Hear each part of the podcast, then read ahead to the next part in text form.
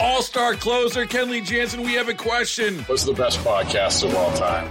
Baseball isn't boring, baby. I'm Rob Bradford, and every single day I'm sitting down with the biggest names to show you this great game is the greatest game. It's my podcast, it's my passion. It's a cause I started more than two years ago and is now the most prolific national daily baseball pod there is. Another fact. So jump aboard the BIB Express. Follow and listen to Baseball Isn't Boring, presented by Wasabi Hot Cloud Storage on the free Audacy app or wherever you get your podcasts.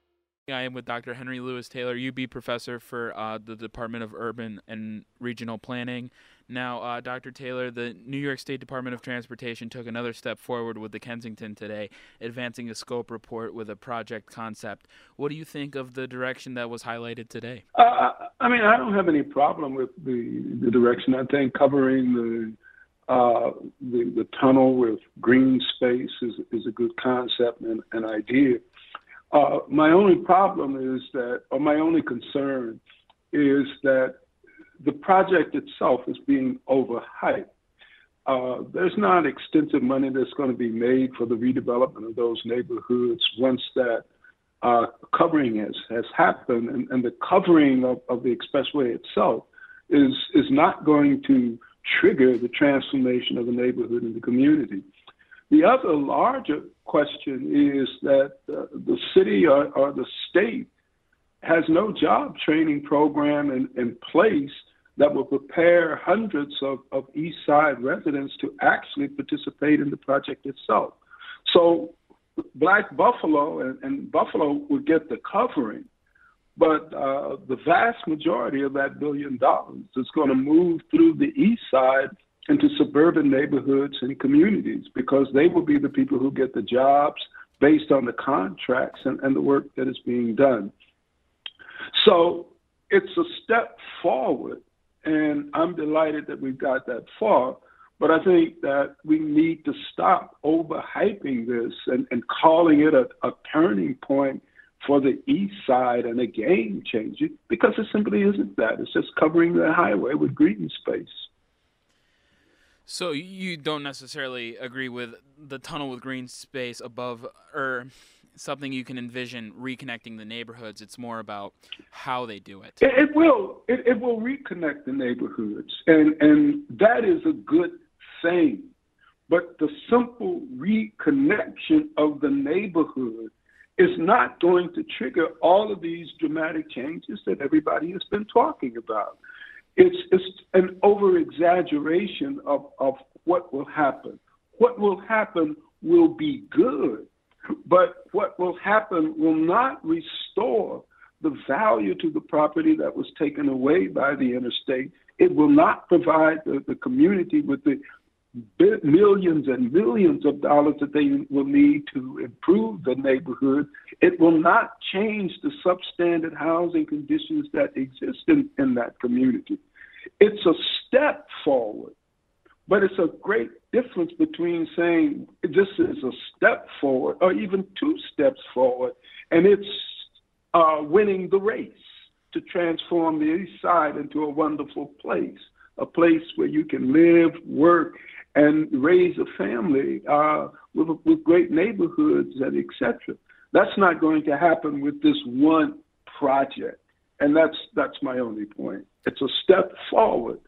That's progress, but that's all it is. A step forward. Do you think the state and the Department of Transportation has effectively listened to the community just in terms of what they're looking for in this particular project? I think that has been an, an effective listening to it uh, because the project centered around covering uh, uh, that that tunnel. We wish it would have been longer, but I'm not going to quibble with that. And I think uh, they will continue to listen to that phase of the specific project. But the big question, from my point of view and perspective, is who gets the jobs to do the work? Why aren't there training programs being put into place right now so that a significant number of the workers uh, on that project comes from the east side? Now, if that was to happen, if say 75% of the workers and 75% of the people who got the contract were east side residents now you're talking about a game changer but I don't see anything in place to make that happen. And that's my great criticism. I know um, that they've um, designated a community liaison, and they've had um, they now have a community outreach center at Humboldt Parkway. Do you think if you right. if you voice maybe some of those concerns to the liaison, that something could get done in terms of what you're um, hoping for? Uh, possible, and, and I mean we have every intentions of of of, of doing that. And, and I've said for some time now that, that the key to, to Buffalo's East Side's redevelopment, uh, you know, centers around creating opportunities so that the people who live on the east side will be able to do the work. Because if the people on the east side are not doing the work, then that's like moving money through the east side on out to suburban communities because you found a way to turn the, the, redevelopment of the East Side into a jobs program for white people. And, and that's a flaw that, that we have a capacity to correct.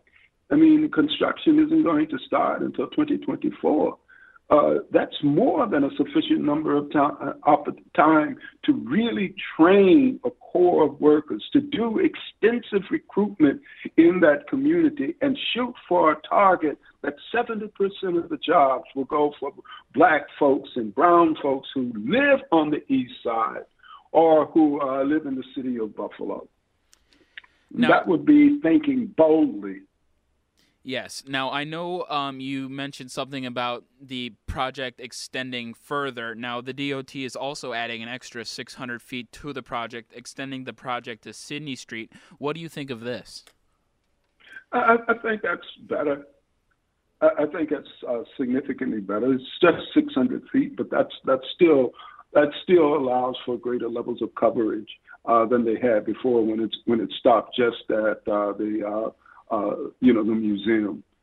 And it would be even helpful, more helpful if, if those areas that were not covered uh, were uh, that you created greater levels of green foliage uh, to increase the level of protection from the pollution. Uh, one of the big questions that we have, and I'm sure that that will come out with additional research and work, is what happens to all of that pollution under the uh, under the tunnel? How is that being uh, uh, uh, uh mitigated? Uh, because the pollution won't flow to the top, but if it's in that tunnel and it comes out of the other ends, it can still be extremely uh, problematic. So I'll be looking for the answers to that specific question, which I think is huge. Anything else that you want to add that I care that I may have left out, Dr. Taylor? Now, I just again want to emphasize that this is a great victory for the African American community. People fought for a very long time, uh, you know, for this to happen. But we have to guard against turning this project into something that it isn't. This project is not often within itself going to catalyze the redevelopment of the, the East Side, and people need to stop saying that. The only thing that will catalyze the redevelopment of the East Side is significant progressive forms of development built around neighborhood planning and maximum maximum uh, feasible participation of the residents who live in the community. And we haven't seen that happen yet. Baseball is in full swing. NBA playoffs are heating up, and your NFL team is gearing up for training camp. Listen to the latest on the teams you love here on the Audacy app. The biggest sports radio stations in the country, providing unrivaled local coverage of their teams, all in one place. Exclusive interviews with players, coaches, and team executives, streaming live and always available on demand. Stay in the know with your favorite teams right here on the Audacy app.